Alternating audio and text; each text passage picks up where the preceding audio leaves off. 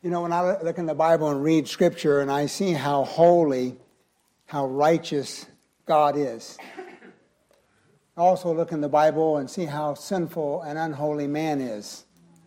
How can it be that he can love me? I don't understand it, but I'm so glad for it. in fact, he demonstrated that love toward me and toward all of us, and that while we yet sinners, Christ died for us. Turn your Bibles again to Mark chapter 9, please. Mark chapter 9. We're continuing our studies on the truth. We saw in the Bible the truth about sin, the truth about salvation, the truth about heaven, and last week we began our study on the truth about hell, what the Bible teaches about hell. We're going to continue that study here this morning. In your bulletin, you'll find an insert of notes. Hope you take that out and fill out those blank spaces from the screens on the wall. Back in 1970, there was a well known TV show host by the name of Phil Donahue. Phil Donahue had his own show. He had different guests on each week and interview them. One week he had a man by the name of Reverend Bob Harrington, who was the chaplain on Bourbon Street, a preacher. And Mr. Phil Donahue was very well known, being very critical towards religion, especially Christianity, and attack upon the Bible and had this man on his show, and he asked him, he said, Mr. Harrington, I understand you preach the Bible, you preach about heaven, preach about hell. Is that true? He said, Yes, I do. I want you to know, Mr. Harrington, I do not believe the Bible. Mr. Harrington says that doesn't change the truth about it. He said, I want you to know I don't believe in heaven. He said, That doesn't make it go away. He said, I want you to know I do not believe in hell. I loved his answer. He said, Not believing in hell does not change the temperature one degree. How true that is. There's so many people today that do not believe in hell. In fact, 40% of those who profess Christ do not believe in a biblical hell. How about you? Do you believe in hell? Let me ask you this do you believe the Bible? I believe the Bible from cover to cover. I even believe the cover when it says Holy Bible believe every word of it is God's word. And God has much description in the Bible about this place called hell. So let's begin. Number one, talk about the description of hell. How does the Bible, how does God describe this place called hell? First of all, letter A is a, uh, described as a fire that never shall be quenched. That hell is a fire that never shall be quenched. Look, you would please, again in Mark chapter 9. Look in verse 43, please. Mark 9 43. He said, If thy hand offend thee, cut it off. It is better for thee to enter into life maimed than having two hands and go into hell, into a fire that never shall be quenched. He said, verse 43, If thy hand offend thee, cut it off. Verse 45, If thy foot offend thee, cut it off. If I, eye offend thee, pluck it out. What does he mean by that? What he means is anything in your life that's keeping you from trusting Christ, get rid of it. Anything in your life that's keeping you coming to know Christ as your Savior, get rid of it. In fact, another principle here is that it's better to go through life on earth handicapped or disabled, disformed, without a hand, without an eye, without a foot, than dying and going to hell with all your physical faculties. Hell is an awful literal place, and the Bible talks about it. In fact, the word hell here, first of all, is mentioned five times is called a fire that never shall be quenched. The word quench means extinguished, or that basically is perpetual. The word hell is the Greek word Gehenna, is transliterated from two Hebrew words meaning valley of Hinnom. Valley of Hinnom was a real place in Bible times a place south of Jerusalem where in the Old Testament children were once sacrificed to the false god of Molech. Later, during the reforms of King Josiah, the site became Jerusalem's refuge dump where fires burned continually to consume regular deposits of worm infested garbage. Jesus used this place as imagery of fire and worms to vividly portray this awful place called hell and warn people about it. In fact, he mentioned three times there where the worm dieth not and the fire is not quenched. What does that mean? Well, the worm dieth not, and the fire is not quenched. The word worm refers to internal torment. The fire refers to external torment. When a person goes to hell, he's tormented both inwardly and outwardly. Both vividly betray, portray, excuse me, unending conscious punishment that awaits those who refuse God's salvation. Letter B. The second description of hell is a furnace of fire. The Bible refers to hell as a furnace of fire. Turn with me, you please, to Matthew. Some of the verses we'll turn to at the beginning, the rest of them we'll look at on the screen. But Matthew chapter 13, please. Matthew 13, page 1363. Right before Mark, you got Matthew. Here again, we have another description of hell given to us by the Lord Jesus. Matthew 13. Look with me in verse 47, please. Matthew 13, verse 47. It says, Again, the kingdom of heaven is like unto a, uh, likened unto a net that was cast into the sea and gathered of every kind, which when it was full, they drew to shore and set down and gathered the good into the vessels, but cast the bad away. Verse 49. So shall it be at the end of the world. The angels shall come forth, sever the wicked, that means the unsaved, from among the just, the saved. Verse 50. And shall cast them, the wicked, into the furnace of fire. There shall be wailing, gnashing of teeth. So basically, it talks about hell as a furnace of fire, a place where there'll be weeping, wailing, and gnashing of teeth. Talking about how people are crying out because of the pain, the torment. And not only that, their teeth grit together because they can't stand it anymore. Yet that's what hell's like a furnace of fire. Letter C. The third description given to us about this place called hell is called everlasting fire and everlasting punishment. Everlasting fire and everlasting punishment. Look over in Matthew chapter 25, please. Matthew 25.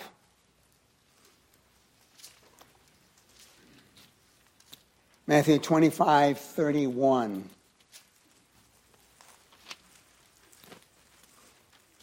What I want you to see, have you turned with me in the Bible? I want you to see this is not something that your pastor's making up and not something he's trying to deceive you about, but you can see clearly what the Bible says about a place called hell. Since the Bible is God's word, is basically what God says about hell, and he warns us of this awful place. In Matthew 25, look with me in verse 31. Here what is called the judgment of nations. Matthew 25, 31. It says, verse 31, and it said, When the Son of Man shall come in his glory, and all the holy angels with him, then shall he sit upon the throne of his glory, talking about his millennial kingdom, and before him shall he gather all nations, and he shall separate the one from another, as a shepherd divideth sheep, talking about the believers, from the goats, the unbelievers. Verse 33 and he shall set the sheep on the right hand side, but the goats on the left side. Verse 34.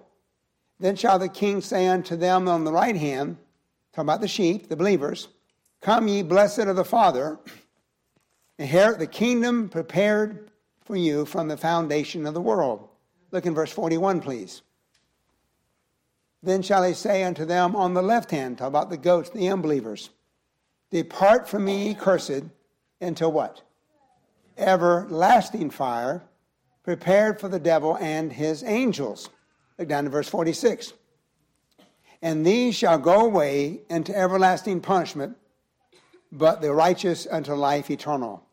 Notice here it talks about hell as an everlasting fire and everlasting punishment. Remember that word everlasting? We'll come back to that in a few moments. Next, the fourth description of hell is called everlasting destruction. Everlasting destruction. It's called a fire that never shall be quenched, a furnace of fire, everlasting fire, everlasting destruction. Turn with me now to Second Thessalonians. Second Thessalonians, page 1666. Here's the writings of the Apostle Paul, and he mentions this place called hell. Second Thessalonians chapter 1, please. If you're not familiar with the Bible, Second Thessalonians right after First Thessalonians, if that's helpful. Okay. Second Thessalonians, all the books that begin with T in the New Testament are together. Thessalonians, Timothy, Titus. It'd be Timothy, uh, all together. So you found one, you know you're close. Second Thessalonians chapter 1, look in verse 7, please. Verse 7. The Apostle Paul, on the inspiration of the Spirit of God, said this And to you who are troubled, rest with us when the Lord Jesus shall be revealed from heaven with the mighty angels. Verse 8 In flaming fire, taking vengeance upon them that know not God and that obey not the gospel of the Lord Jesus. By the way, how do you obey the gospel? What, what is the directive of the gospel? To believe on the Lord Jesus Christ and thou shalt be saved. So, how do you obey it? You believe it. These talking about those who have not believed in Christ, refuse to trust Christ as Savior. In verse 9, who shall be punished with everlasting destruction from the presence of the Lord and from the glory of his power. So, again, another term, description of this awful place called hell, called everlasting destruction. Next, letter E. It's referred to as an eternal fire. Eternal fire. Same word as everlasting. The King James translator sometimes would the word, translated everlasting. Sometimes it's called eternal. They're both the same word in the Bible, something that lasts forever. It said in Jude 1 7, you can see it on the screen. Jude said this Even as Sodom and Gomorrah and the cities about them in like manner, giving themselves over to fornication and going after strange flesh, are set forth for an example, suffering the vengeance of what? Eternal fire. And lastly, letter F, the last description we'll look at, is called a lake of fire and brimstone. Hell, Gehenna, is called a lake of fire and brimstone. Revelation 21 in verse 8, please. It says here, John, the Apostle John said, But the fearful and unbelieving, and the abominable, and the murderers, and whoremongers, and sorcerers, and idolaters, and all liars shall have their part where? In a lake which burneth with fire and brimstone, which is the second death. There are two deaths unbeliever experience. The first one is a physical death. The second one is a second death. Death in the Bible does not mean annihilation or ceasing to exist. Death means separation. When you die physically, your soul and spirit separates from your body. If you die spiritually, at that moment, that second death, when that soul and spirit separate from your body, is then cast into the lake of fire. These are awful descriptions, yet they're very clear in the Bible. Number two, now let's look at the creation of hell. Why would God create such a place? Let me tell you, first of all, hell is not some concoction of man, not something man decided to think about. And let's come up with a terrible place people go to that are wicked the Bible says God created hell. He created hell. And we see why in Matthew 25 God prepared hell for the devil and his angels. God prepared hell for the devil and his angels. Matthew 25 41. we read this already. Then shall he say also unto them on the left hand, Depart from me, ye cursed, into everlasting fire. Notice here, prepared for the devil's angels. God did not create hell for man, He created for the devil's angels. The devil and angels have no choice, they will go there one day. But man has a choice. He did not create it for you, He wants you to spend eternity with Him. See, Pastor, I don't want to spend eternity with God. You have one other option hell. Heaven or hell. Two options. I don't know about you, when I understand the description of hell, I want heaven. And that's very clear for uh, what the Bible teaches. So God did not create it yet. He did create hell. He created it for the devil and his angels, but he doesn't want you to go to hell. He wants you to go to heaven through what his son did for you. But the good news is God prepared his kingdom for believers. God prepared his kingdom for believers. We saw that also in Matthew 25. Then shall the king say unto them on the right hand about the believers, the sheep, Come ye blessed of my Father, inherit the kingdom prepared for you from the foundation of the world. So, God prepared he- hell for the devil's angels. He prepared he- the kingdom for those who know Christ as Savior. And letter C, which many of you are familiar with, but I like the most, God is preparing, present tense, is preparing heaven for those who are saved. He prepared his kingdom, yet future, for those, for believers. He's presently preparing heaven for those who are saved. John 14, 2, many of you know the verse. Jesus said, In my Father's house are many mansions. If we're not so, I would have told you. He said before he left the earth, He says, I go to prepare a place for you. What's that place like? Two things. I preached on it two weeks ago. But also, you can go to Revelation 21, not now. It describes this place God's prepared for those who trust in Him as Savior. I encourage you to get a chance to read over that beautiful place prepared just for you. So he prepared hell for devil's angels. He prepared his kingdom and heaven for men who trust him as Savior. Those who reject him, the only option of that is hell. So, number one, we saw the description, we saw the creation. And number three, now the duration of hell. How long does hell last? That's where so many di- di- differ. So many churches, so many religions teach something different. Some say hell is temporary. They say when a person goes to hell, he is annihilated. He ceases to exist. He's burned up, he's gone. What does the Bible say? What does Scripture teach? I'm glad you asked. First of all, the Bible says hell is forever. Hell is forever. Number one, there's no sensation of suffering in hell. There is no sensation of suffering in hell. When a person goes to hell, he never, forever ceases from suffering. In Revelation 14 11, it says this, it's on the screen. And the smoke of their torment ascendeth up forever and ever, and they have no rest day or night. There is no rest, there is no relief from suffering in hell. It is forever. Many years ago, I saw a movie about Jesus Christ. It was called The Greatest Story Ever Told. Have you seen it before? The Greatest Story. A great movie. The movie was four and a half hours long. I remember going there, and right in the middle, they had an intermission. Allowed you to take, take a break or whatever you need to do, then you come back. That word rest means intermission.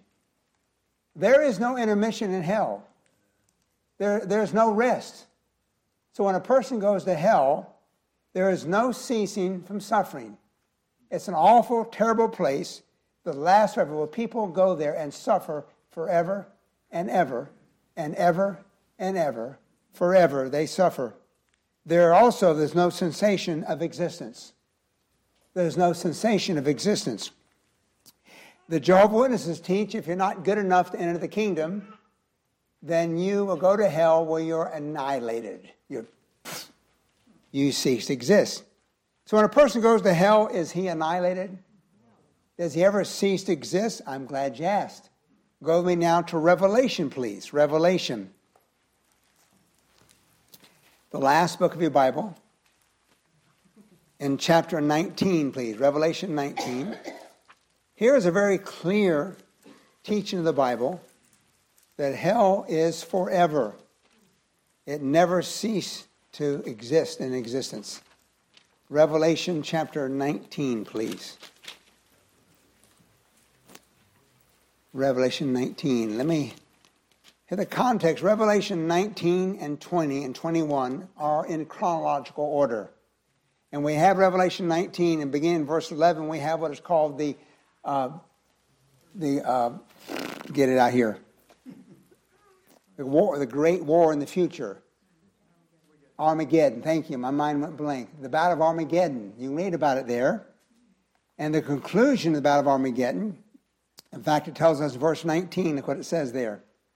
It said, I saw the beast and the kings of the earth and their armies gathered together to make war against him, talking about Jesus, that sat on the horse and against his army. So at this battle, all the armies of the world will gather together. Christ returns from heaven, and there'll be a great war, the Battle of Armageddon. The first thing that happened at this battle, verse 20. And the beast and the, was taken, and with him the false prophet that wrought miracles before him, with which he deceived them that had received the mark of the beast and them that worshiped the image. And it says, These both were cast alive into a lake of fire burning with brimstone. So, first thing they do, there's an unholy trinity. In the Bible, we have a holy trinity God the Father, the Son, the Holy Spirit. There's an unholy trinity manifested in the tribulation.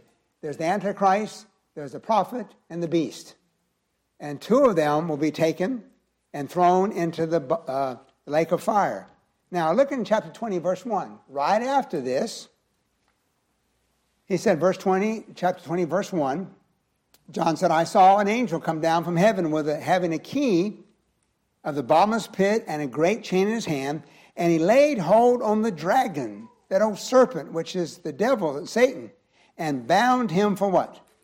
A thousand years, and cast him in a bottomless pit. So look over please. The Battle of Armageddon, the first thing to do, the armies of the world will gather together against Christ. He will take the beast and the false prophet, he will cast them alive into the lake of fire. And then he will destroy all the armies of the world. And then he'll take Satan and take him and cast him into a bottomless pit. He'll be there for 1,000 years. Now, look with me, please, in chapter uh, 20, verse 10. Back, back up in verse 7, chapter 20, verse 7. He says, When the thousand years are expired, Satan shall be loosed out of his prison. Going down to verse 10. And the devil that deceived them were cast in the lake of fire, and that it was prepared for him and brimstone. And notice what it says here. Where the beast and the false prophet, what? Are. Present tense. Didn't say where they were, where they are. A thousand years prior to this, he cast them into the lake of fire. And thousand years later, guess what? They're still there. They were not burned up. They were not annihilated. They didn't cease to exist. They're still there. And notice there, Satan would be cast there. Will he be tormented day and night for how long? Forever and ever. So basically, it's saying hell is forever. But also, the word eternal, describing hell, clearly defines hell's duration. Remember when we saw the description of hell? Over and over again, it talks about eternal fire, eternal judgment, eternal, uh, talking about uh, everlasting judgment. But notice this word clearly describes the duration of hell. But I want you to notice carefully. If you're here today and you say, Pastor, I understand what the Bible said, but I don't believe it. I cannot believe that a place like that will last forever. The people go there and suffer forever and ever and ever. I don't believe that. Now, if you take that position, you have a problem. Because the same word that describes the duration of heaven describes the duration of the existence of God. So if hell's not forever, then God's not forever. He says, Show me that, Pastor. I'm glad you asked. Look with me, please. It says on the screen there the description of the existence of God. Revelation, so in Romans 16 26, it said, But now is made manifest by the scriptures uh, of the prophets according to the commandment of what kind of God? Everlasting God. Then he says in Hebrews 9 14, How much more shall the blood of Christ, who through the eternal Spirit offered himself without spot? So basically, the same word that describes the duration of hell is the same word the Bible uses to describe the duration of the existence of God. So if hell is not forever, God is not eternal. He's not forever. But don't stop there. The same word also used to express the abiding presence of the Holy Spirit. The abiding presence of the Holy Spirit. John 14, 16. I will pray the Father, he shall give you another comforter, talking about the Holy Spirit, that he may abide with you for how long? Forever. That's the reason Hebrews said when he, Christ saves us, the Holy Spirit dwells, he said, I will never leave you nor forsake you. I find great comfort in that. But listen, you said, Pastor, I don't believe hell's forever. Then you've just attacked the existence of God and also attacked the existence of the Holy Spirit in your life forever. That if hell is temporary, then God's temporary, and so is the existence of the Holy Spirit in your life temporary. But lastly, the same word to describe hell describes God, describes the presence of the Holy Spirit, but also describes the duration of our salvation. The duration of our salvation. How many know Romans 6.23? The wages of sin is death, but what? The gift of God is what? Temporary life. Oh, I misread that. Momentary life. No, what's it say? Eternal life. Now listen, please. Oh, If you see the problem that false teaching and false belief creates, those who just cannot receive or accept the biblical teaching on hell and say, I cannot believe this forever, then you've just attacked the God of the Bible, the Holy Spirit that indwells you, and you've just taken away the salvation God's provided for you from being eternal to being temporary. Because that's the, the word he used to describe all four. We've looked at the description of hell, the creation of hell, the duration of hell, and number four, the reason for hell. The reason for hell. First of all, hell is a manifestation of divine justice. Hell is a manifestation of divine justice. First of all, hell is not inconsistent with God's justice. Someone says, How can God be just? And send somebody to a place called hell for all eternity. How can a just God do that? Listen to me, please. It's not the punishment of sin, but the not punishing sin that calls God's justice into question. Let me say that again. It's not the punishment of sin, but the not punishing sin that calls God's justice into question. Have you ever seen exist in a court of law? There's a man before the court, before the judge, Everybody knows he is guilty of breaking the law. And yet the judge says you can go free. What do we say? Where's justice? Where's justice? And so we think about that. Take that same idea when you see a person who's guilty of breaking the laws and commandments of God and stands before only God, and God says, okay, you can go free. He says, where's justice? Justice, the manifestation, uh, hell is the manifestation of God's ju- justice.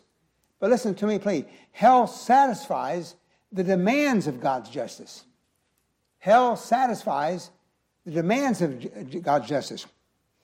Somebody said, Well, Pastor, uh, how could a God of love send anybody to a place called hell? How could he do that? Listen to me, please. What they do, they take the justice of God and throw it out. God will not sacrifice his justice on the altar of love. God is love, we'll talk about in a moment, but also He's just. And both must be fulfilled and satisfied. How's that done? Next, hell magnifies God's attributes. Real quickly, we'll go through these. Hell magnifies God's attributes. First of all, number one, God is holy. God is holy. An attribute of God, God is holy. In His holiness, He requires perfection. He requires that you have to be as righteous as holy as He is to enter His presence. Heaven's a perfect place, and you must be perfect to enter there. God is holy. Number two, God is just. In His justice, He demands punishment for those who fall short of His holiness. Again, God is just. His justice demands punishment for those who fall short of His holiness. Number three, God is merciful. God is merciful.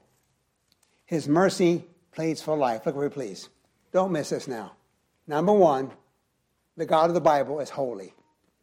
He's absolute righteous. The Bible said, in God, God is light, in him is no darkness at all. He's absolute perfect. And he requires you to be the same in his presence. I don't know about you, That eliminates me. And so he demands perfection enter his presence. Next, God is just. In his justice, he requires or demands punishment for those who fall short of his holiness, those who sin. Talking about falling short of the glory of God, he demands punishment. But my friend, God is merciful. His mercy pleads for life. His justice demands death. His mercy pleads for life. What's the solution? Number four God is love. God is love. In His love, He provided a substitute. Can somebody say amen? amen? Think about that now. His holiness requires of me to be holy in His presence. His justice demands of me punishment if I fall short of that. However, His mercy pleads for life. In His mercy, He said, David, I'll provide a substitute. I'll provide somebody to pay the debt for you. And He sent His Son, Jesus. Lastly, we saw the description, the creation, the duration, and the reason for hell. Lastly, the preaching of hell. The preaching of hell. The preaching of hell is three things, and we'll close with this. First of all, it is a strong motivation for people to come to Christ. It's a strong motivation for people to Christ. As an eight year old boy, I heard about hell and it scared me bad. I don't want to go there. And so the preacher told me about Jesus. I said, That's what I want and I trusted Christ. So the hell, the fact that it was real and scared me, motivated me to come to Christ. How many of you trusted Christ because your fear of hell? Would you raise your hand, please? So many of you here. And if it doesn't motivate you, I don't know what will. But basically, people, it's a motivation for people to come to Christ. Let her be. It's a motivation for people to persuade men to be saved. It's a motivation for people, for the believer, to persuade others to be saved. 2 Corinthians chapter 5 verse 11. Paul said, "Knowing therefore the terror of the Lord, we persuade men." And lastly, the preaching of hell is a strong motivation for us to give to missions. I know that First Baptist Church believes in hell. You know why? Because last March, this church committed $212,000 to missions because you want people to learn about a place called hell and learn about a person called Jesus Christ. And you committed that. The Bible says the word of reconciliation has been committed to us to either give it out through our personally or give it out through missionaries. It's a, a strong motivation to give to missions. Close your Bibles, please. Look up here. So we looked at the description, the creation, the duration, the reason, and the preaching of hell. When I, as a 23 year old man, I worked at the telephone company in Tampa, Florida. I was a cable splicer. I worked with another man, his name was Jack. Jack made it very known he was an atheist. He made it very clear to me that he did not believe in God, the Bible, heaven, or hell. And yet he, we were good friends. We hit it off well far as being friends, but he made it clear I didn't believe what I believed. And I shared with him many times, the best I could, the love of Christ. Shared with him this wonderful place called heaven and the awful place called hell. And I did many times. He said, he said, David, that's enough. I don't want to hear it anymore. You've told me over again, I don't hear it anymore. And I said, uh, Jack, I'll honor your request. But uh, let's say, let's say this, Jack. Let's suppose, Jack, you're right. There is no God. There is no heaven. There's no hell. And when you die, you cease to exist. If that's true, then you've lost nothing. And what I believe, I've lost nothing. I'll cease to exist. But I said, Jack, if the Bible's true, and hell is real and heaven's real, when you die, you've lost everything. Yet the Bible says heaven's a gift.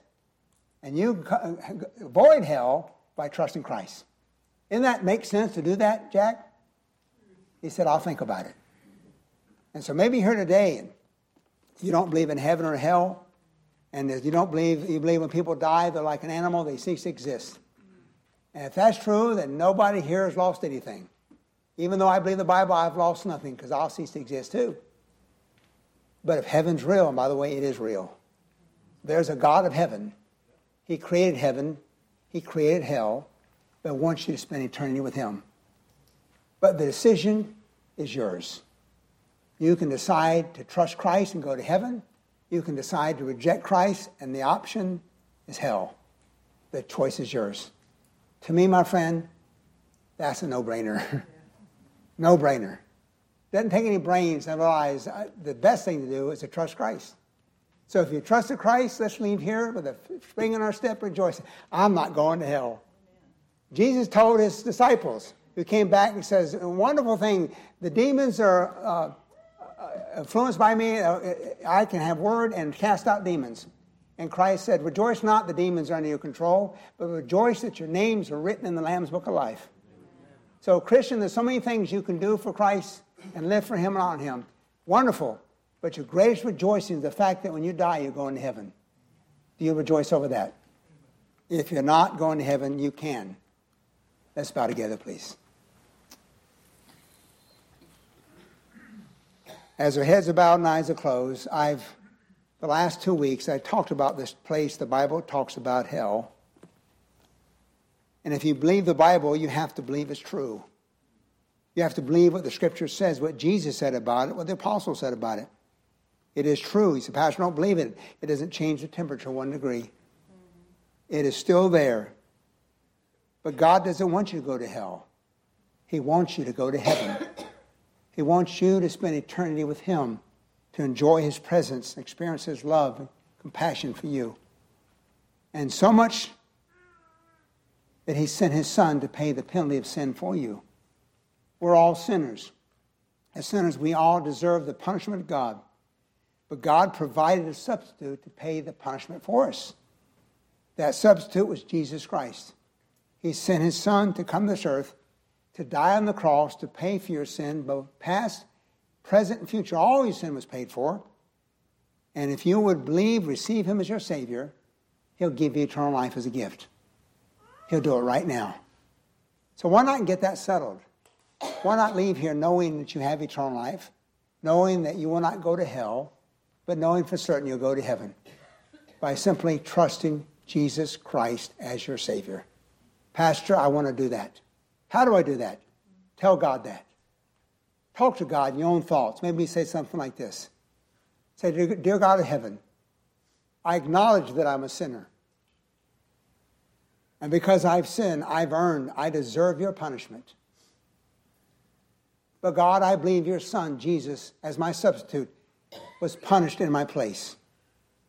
I believe when Jesus died on the cross, he died for me. He died in my place. He paid for my sin. I believe he was buried, and I believe he rose again. And God, realizing I can do nothing to save myself, I'm trusting Christ to save me. I'm trusting to forgive me and to give me eternal life. I'm trusting Christ, my Savior, here today. As heads are bowed and eyes are closed, my friend, did you do that today? Did you trust Christ? If you did according to the Bible, according to the God that cannot lie, heaven's your home. You have eternal life. But I'd like to know if anyone did that today. I want to pray for those who made that decision. So with heads bowed and eyes closed, I'm going to ask you if you did that today for the first time, if you just indicate to me by the raise of hand. Let me explain to you, raise your hand doesn't save you. I want to pray for you. My prayer for you doesn't save you. I just want to rejoice with you. I really get excited when someone else understands the truth of the gospel and trust Christ. So if you did that today for the first time, as heads are bowed and eyes are closed, we simply indicate that by simply raising your hand real high and put it back down. Know it all? Pastor, here's my hand. I trusted Christ. Please pray for me. Want it all this morning? Want it all?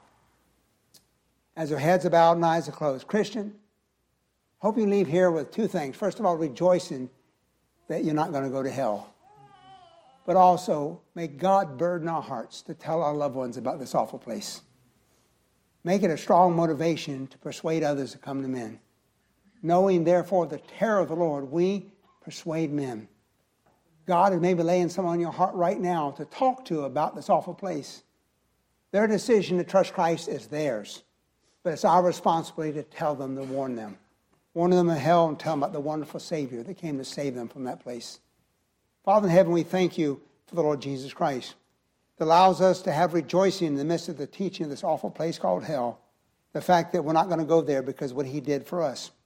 But Father, at the same time, may we rejoice. At the same time, may we be burdened to reach the lost with the gospel of Christ. Our loved ones that are not saved, Lord, help us to be burdened and help us to be bold in sharing the gospel of the good news of Christ with them. In Christ's name we pray. Amen.